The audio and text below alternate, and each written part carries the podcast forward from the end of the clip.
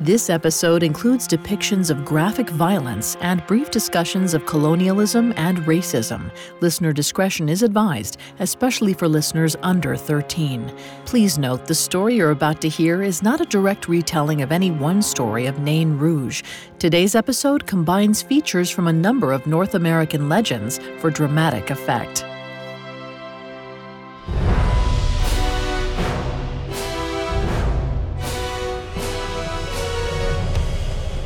Hello, all. I'm Vanessa Richardson, and this is Mythical Monsters, a Spotify original from Parcast. Each week, we brave the arid deserts, frozen wastes, and deepest seas in search of legendary monsters. It's time to risk our very lives to pluck universal truths from the beast's jaws, because deep down, we're all afraid of something. You can find all episodes of Mythical Monsters and all other Spotify originals from Parcast for free on Spotify. Today we head to Detroit, Michigan, but this isn't the motor city you think you know. Long before the invention of the Cadillac car, there was Cadillac the man. He was an explorer who founded the French settlement now known as Detroit in 1701. It's said the Cadillac ran afoul of a local spirit, a forest guardian with a wicked sense of humor called the Nain Rouge. Deadly wars, fires, and blizzards would follow. And the curse remains to this very day.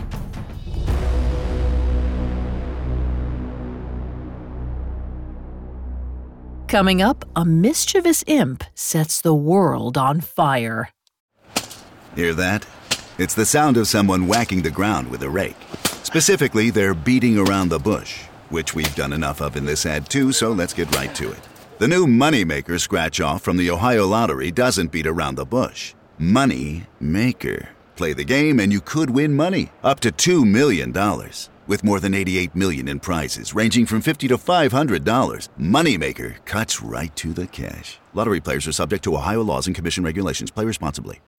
When you need mealtime inspiration, it's worth shopping Kroger, where you'll find over 30,000 mouthwatering choices that excite your inner foodie. And no matter what tasty choice you make, you'll enjoy our everyday low prices, plus extra ways to save, like digital coupons worth over $600 each week. You can also save up to $1 off per gallon at the pump with fuel points. More savings and more inspiring flavors make shopping Kroger worth it every time. Kroger, fresh for everyone. Fuel restrictions apply.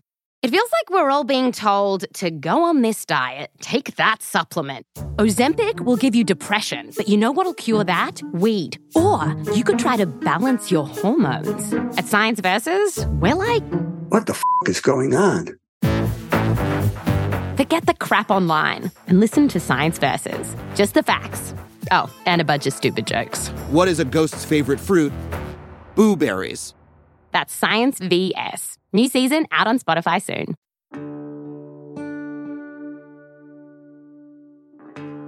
When you think of Detroit now, you probably think of car factories and urban decay. Few things have come easy for this Midwestern city, and if you ask the locals, many of them are eager to explain why. Long before Michigan was an American state, the Great Lakes were part of New France, a Canadian territory dominated by fur trappers. In 1701, a surveyor named Antoine de la Mothe Cadillac and his wife attended a party hosted by the governor of New France. Cadillac was about to head south to found the settlement we now call Detroit. During the party, he was confronted by Mère Minique, a sorceress of some renown in Quebec. She warned him that he must make sure to appease the mischievous Nain Rouge, a red demon that still inhabits the strait between Lake Huron and Lake Michigan. If he did not, he would die in disgrace. Cadillac acknowledged the warning and then promptly forgot about it. After all, things went well at first. Cadillac had relatively peaceful interactions with the indigenous communities living in the area, and the colony flourished. But soon enough, Cadillac began charging the colonists rent and leveraging his power against the local inhabitants. His wife saw her husband's greed and reminded him of the sorceress's warning. As soon as her words left her lips, the couple was confronted by the Nain Rouge, a crimson skinned imp with eerie, glowing eyes. Cadillac lashed out with his cane, telling the creature to leave them alone. In response, the spirit merely laughed and vanished. After that, life quickly went south for Cadillac. He was tried for corruption in Montreal, removed from governorship, and died in France. His descendants inherited nothing of the vast swaths of land he had amassed. The city he founded didn't fare much better. It faced fire, violence, and chaos many times over. Some Detroiters claimed to have seen the Nain Rouge before each tragedy. Others said he caused the catastrophes. To this day, people say he's a harbinger of doom. Regardless, you don't want to see him, especially when your city is already in crisis.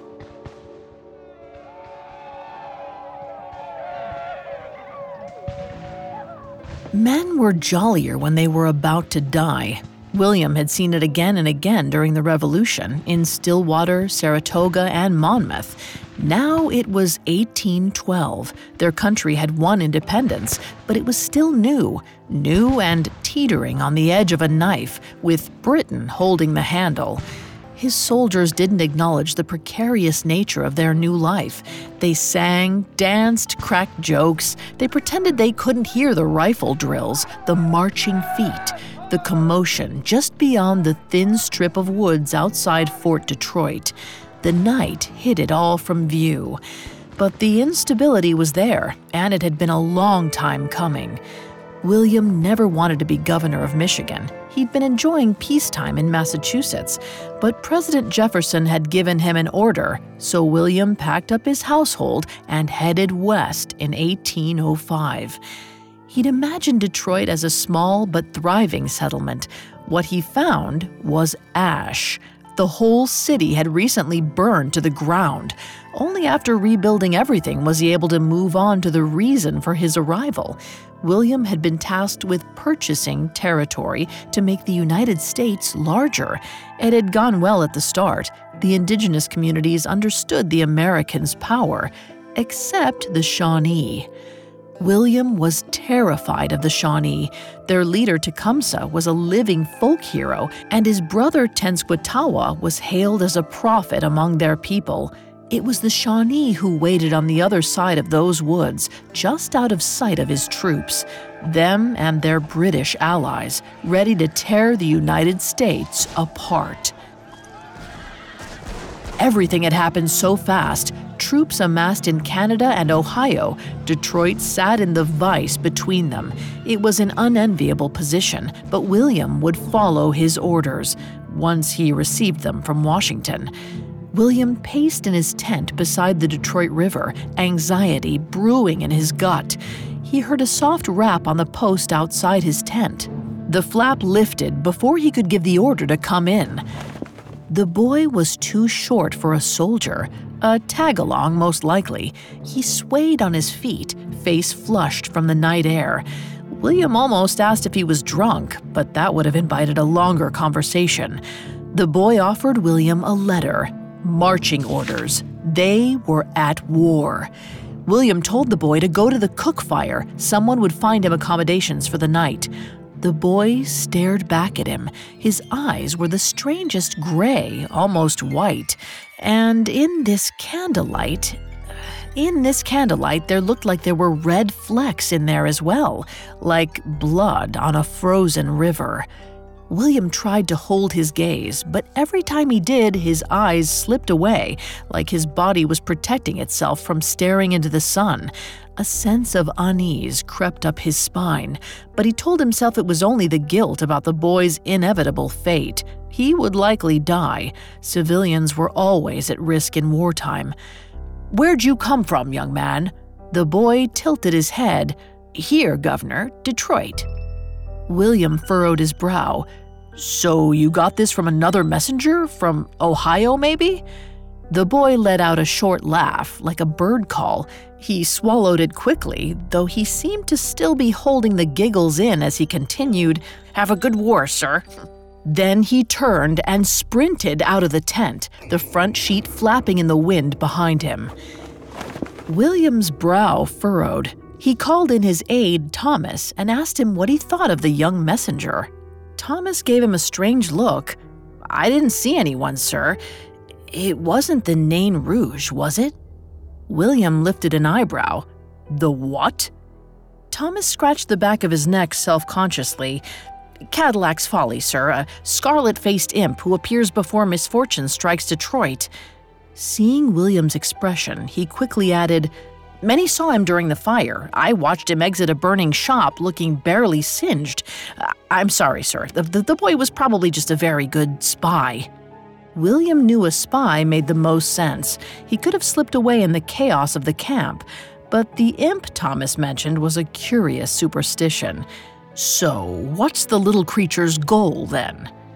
Thomas said, Not sure there is a goal, sir. All I know is he's always smiling. It's all very funny to him. Well, at least someone was having a good time. William shook his head. They had enough of a morale problem already without listening to these sorts of tales.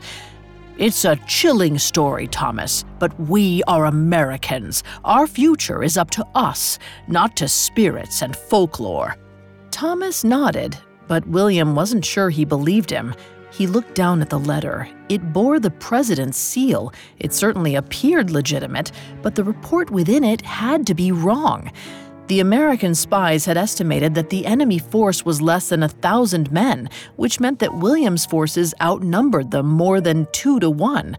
Victory didn't just seem certain, it seemed easy. Far, far too easy.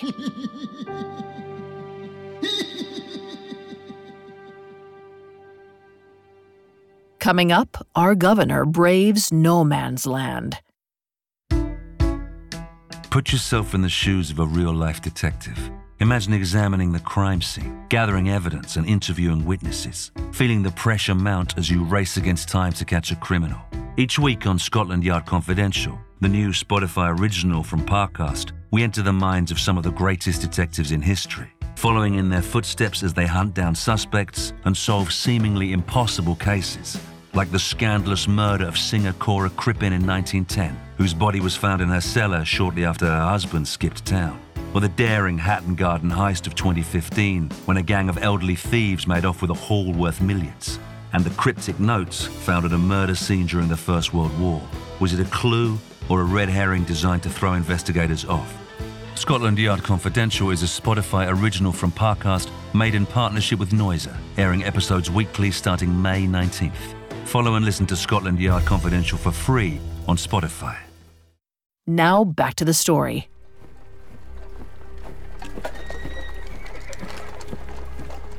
William should have been happy. According to the spy report, this battle was going to be an easy victory. With the numbers on their side, they simply needed to march across the field, through the forest, and straight into the British camp.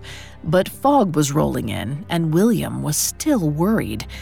How could the British be so lacking in manpower? They'd been preparing for an invasion. If the spies were wrong, William and his men would have to retreat and buckle down for a long siege.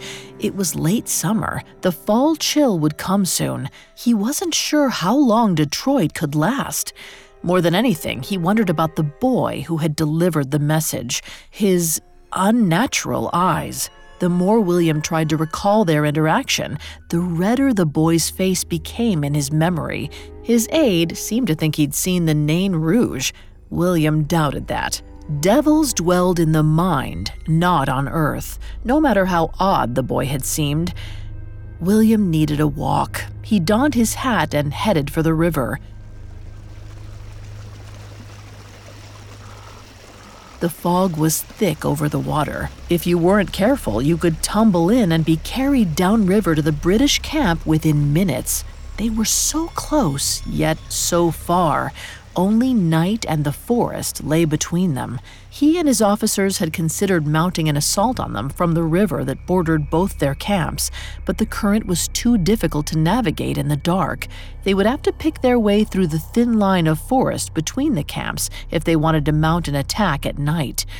He'd know whether the spy's report was right or wrong if he waited until the morning. But if they did have the numbers, night was the time to press the advantage. If he played his cards right, no one would die. There would be no calamity for the Nain Rouge to celebrate.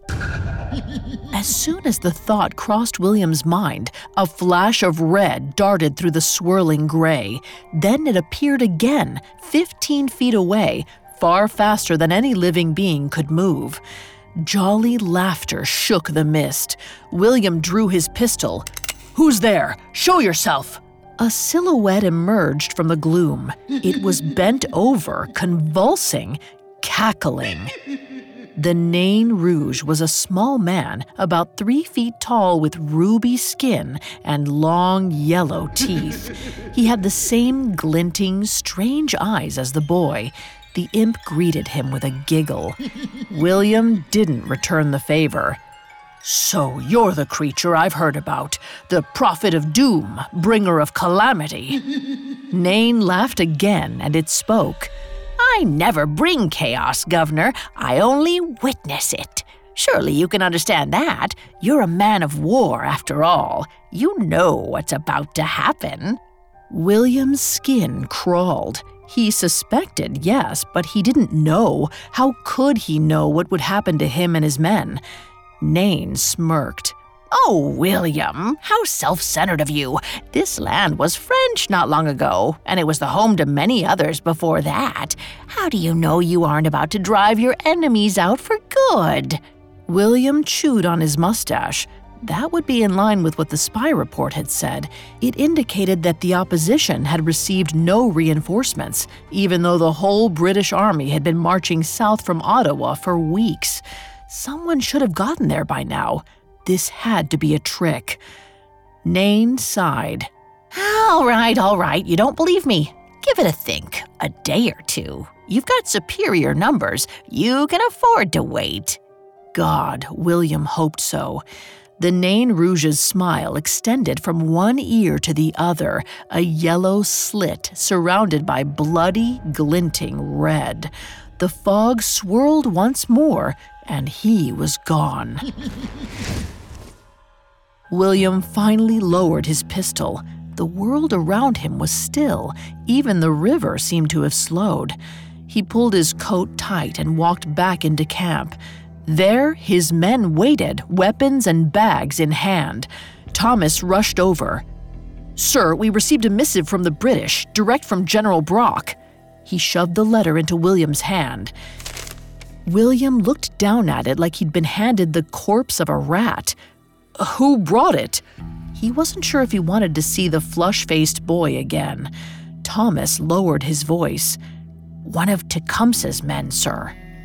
William didn't relax. A message from the enemy was still just that. He pulled the ribbon free and broke the red seal. Despite all his efforts, the paper shook in his hand. William was glad it was still a foggy night. Perhaps Thomas couldn't see his tremors.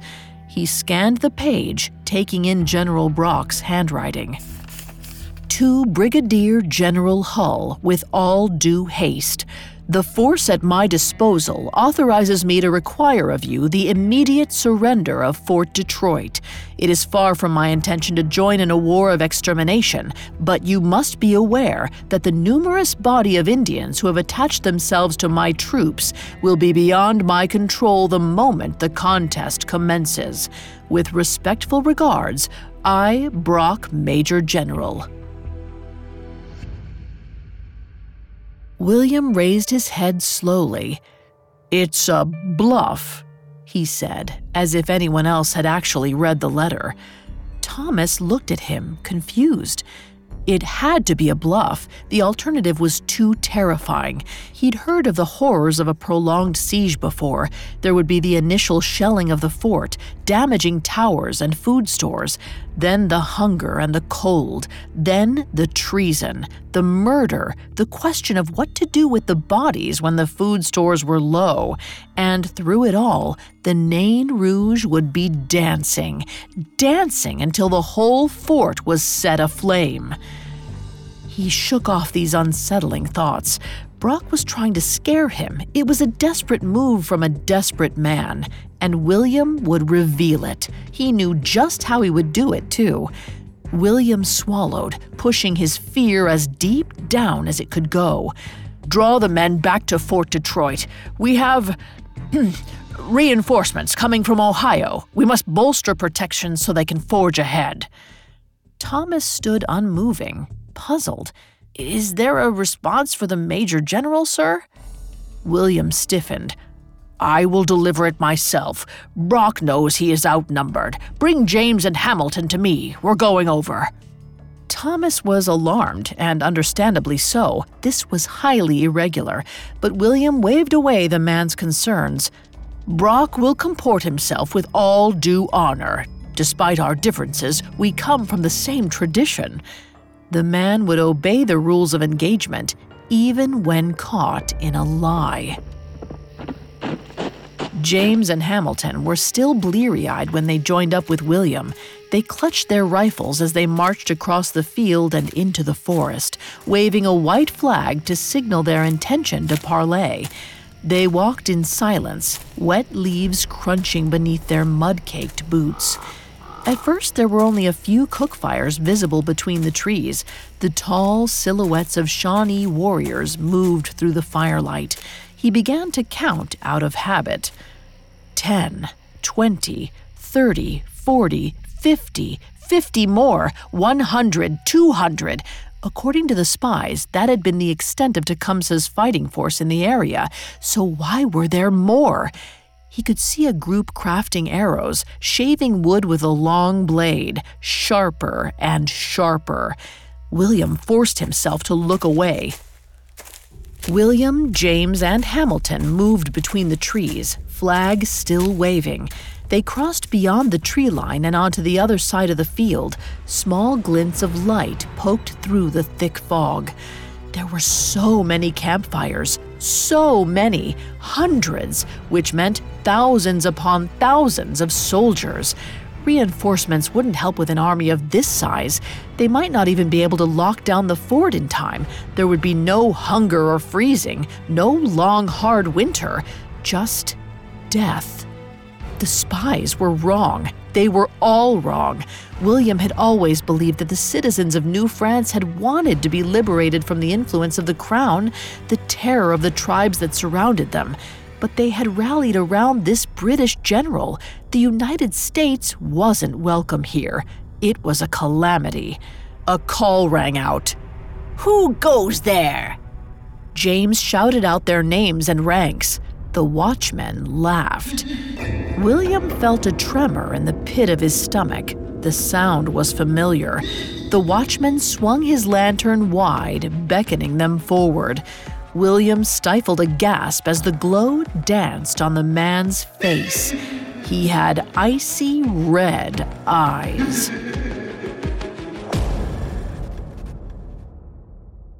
Coming up, William tries to save his settlement and himself. Now back to the story.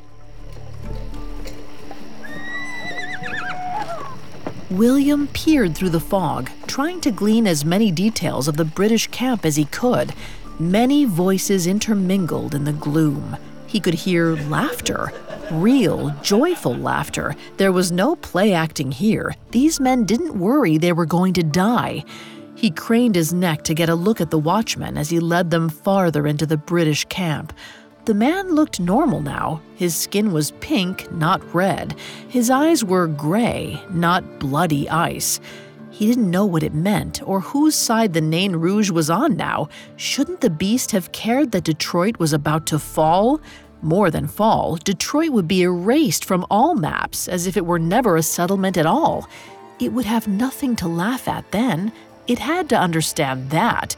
Would the Nain Rouge even exist without its home? William shivered as the watchman walked them by a group of fierce looking fighters. The watchman stopped abruptly. Major General Brock emerged from his tent. He was a tall, imperious man with heavy eyebrows and a shock of silver hair. He looked William up and down. Brigadier General, this is a surprise. I assume you got our letter. You see how things are. He gestured vaguely at the camp around them. The sea of campfires crackled in the fog like stars. William nodded silently. He kept searching the general's eyes for signs of white or red, but they stayed a deep oaken brown. Another figure stepped forward, equally tall, with deep black hair and tawny skin. The man was unmistakable Tecumseh, the figure of William's nightmares, the vengeance that had roared towards him for years and years, as inevitable as a thunderstorm. Truly, the missive had been their letter, Brock and Tecumseh's. The Shawnee would give no quarter, and the British would reap the reward. William knew he was cornered. He considered Detroit. Maybe they could face a siege. Maybe. Reinforcements would come up from Ohio as long as they could last, and as long as President Madison believed the northern frontier was worth fighting for. Brock's voice brought him back to reality. What is your answer? For the first time, William felt James and Hamilton beside him. They were both young men, the same age as the nephew William had raised as his own. He would not let them perish for his mistakes. He was a general, yes, but a governor first. A governor put the lives of his constituents first, even if he never wanted to be a governor in the first place. He heard a chuckle inside his head. The sound was deep and dark and clear the Nain Rouge. The laughter grew louder and louder, echoing around the cold cavern of his mind. Soon, another laugh joined it. It was William's voice. William's laughter echoing the Nain Rouge, who was now, it seemed, his best military advisor. It was just so funny, Death. So very, very funny. He tried to cover his mouth, but the giggles still came. It was absurd. He reminded himself of the stakes, the people counting on him, the nightmares he had about their suffering. But that was silly. Everyone suffered. That was the wisdom of the Nain Rouge. William convulsed, almost choked as the laughter tried to fight its way out. Finally, finally, his wheezes became gasps. He slowly removed his hands from his face. Brock and Tecumseh were staring at him. There was no explanation he could give, so he said what he should have said a long time ago I surrender Detroit. Brock's face didn't change. You are authorized to do so? William nodded. If I may have your desk to write the terms. Brock smiled for the first time. In under an hour, they hammered out unequivocal terms. William handed over his sword, and he and his escort left the British camp. No one laughed. The walk back was quiet. Only the wind and the snap of twigs filled the silence. James and Hamilton gave him a wide berth. They reached the American camp. It was already mostly empty, as William had ordered. Not that it mattered, they were all going to be prisoners of war. James and Hamilton broke off to deliver the news, shoulders slumped and eyelids heavy. The sun was rising bit by bit, bathing the world in a glow of yellow. William turned back to look at Brock's camp one more time. It was smaller than it should have been, much smaller. A pit opened up in William's stomach. With shaking hands, he raised a spyglass to his eye. Brock's tent was as he remembered it a wide island in a sea of men. A group of maybe a hundred Shawnee warriors waited off to the side. A sea of doused campfires dotted the field. But there were no tents beside them, no men. William realized suddenly that there had never been men at the fires at all. It was a trick, using the fog to make a small force seem like thousands. It was a trick? William felt a buzz in his ear. It grew into a squeak, then a giggle, then a guffaw. He felt the air go hotter around him, stinging his skin. He lowered the glass, knowing what he would see. The Nain Rouge was in front of him, cheeks even rosier than usual. Yes, a trick I wish I had devised myself. General Brock and his friend Tecumseh are men after my own heart. Very refined, too.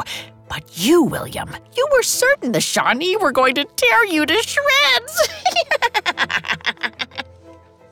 Without hesitation, William drew his pistol and pointed it at the red man. He pulled the trigger. The flint struck the steel with a click. The demon laughed again. Wet gunpowder! All this fog! He tugged the gun from William's hands. Come now, we've had enough calamity for one day. William fell to his knees. There was nothing to be done. He couldn't take it back, even if he wished he'd never come to this cursed city at all. The laughter stopped. The Nain Rouge placed a hand on William's shoulder. Come now, Detroit was French before this, and they took the land from its original inhabitants. Now it will have been American too. Change is chaos, and chaos is change. We march ever forward. Not you, though. You're going to be found guilty of cowardice and maybe executed. History has always had its losers, after all. Then he disappeared in a swirl of flame and fog. William sat there in the mist, waiting, waiting for what came next, because the Nain Rouge had told him so and when the Nain Rouge spoke, you could only listen.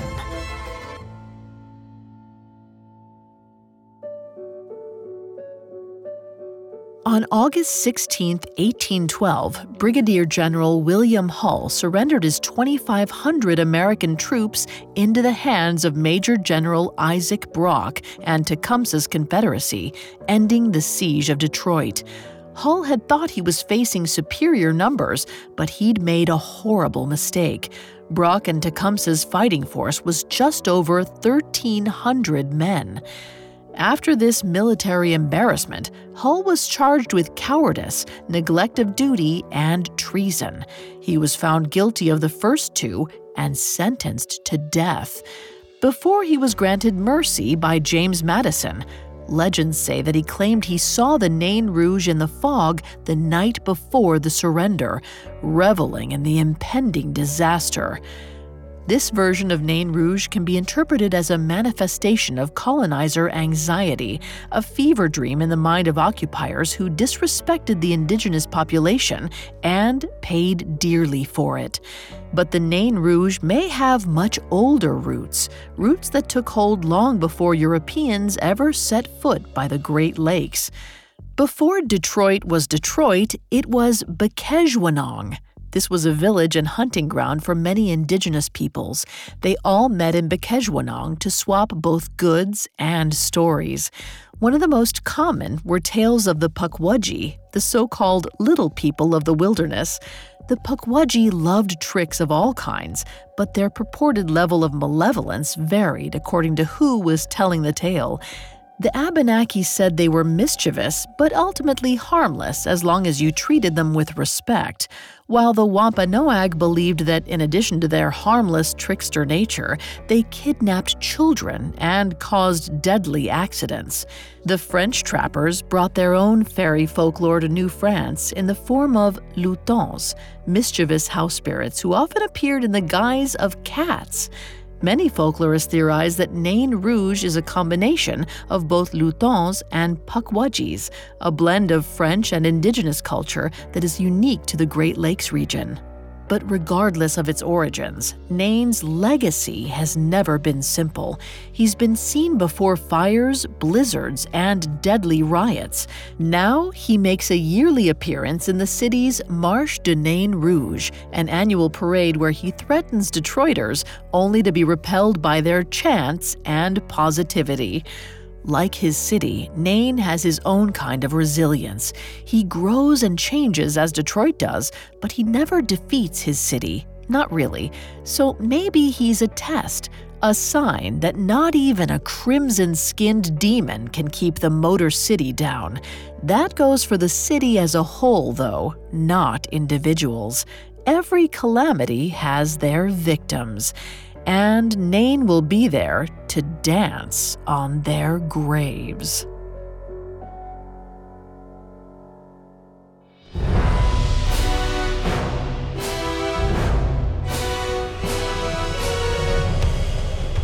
Thanks for listening to Mythical Monsters. We'll be back next week with another mischievous monster.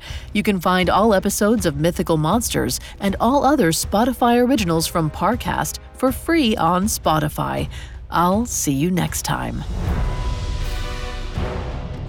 Mythical Monsters is a Spotify original from Parcast. It is executive produced by Max Cutler, sound design by Kenny Hobbs, with production assistance by Ron Shapiro, Trent Williamson, Carly Madden, and Travis Clark. This episode of Mythical Monsters was written by Lil D. Ritter and Jen Richey, with writing assistance by Robert Tiemstra and Nora Battelle, fact checking by Bennett Logan, and research by Adriana Gomez. I'm Vanessa Richardson.